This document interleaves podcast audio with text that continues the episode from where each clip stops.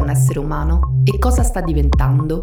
La scienza e la tecnologia stanno cambiando il modo in cui nasciamo, il modo in cui facciamo sesso, i nostri rapporti interpersonali e il modo in cui moriamo. Noi siamo una specie in transizione verso il futuro.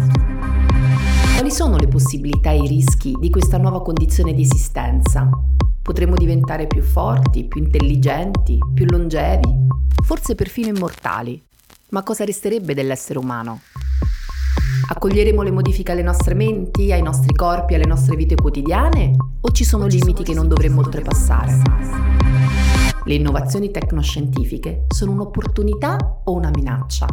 Icaro prova a rispondere a queste e molte altre domande, parlandone con esperte ed esperti di scienza, filosofia, bioetica.